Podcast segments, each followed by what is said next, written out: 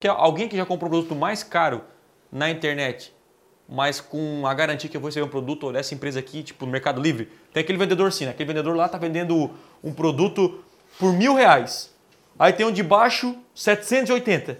E esse de mil aqui geralmente oferece uma coisa a mais. No Mercado Livre isso é, é, é fato. Então olha lá, o cara oferece nota fiscal, o cara oferece isso, aquilo. Então ele oferece algumas coisas porque não tem como você competir com esse preço. Avaliação. Avaliação positiva da empresa como um todo.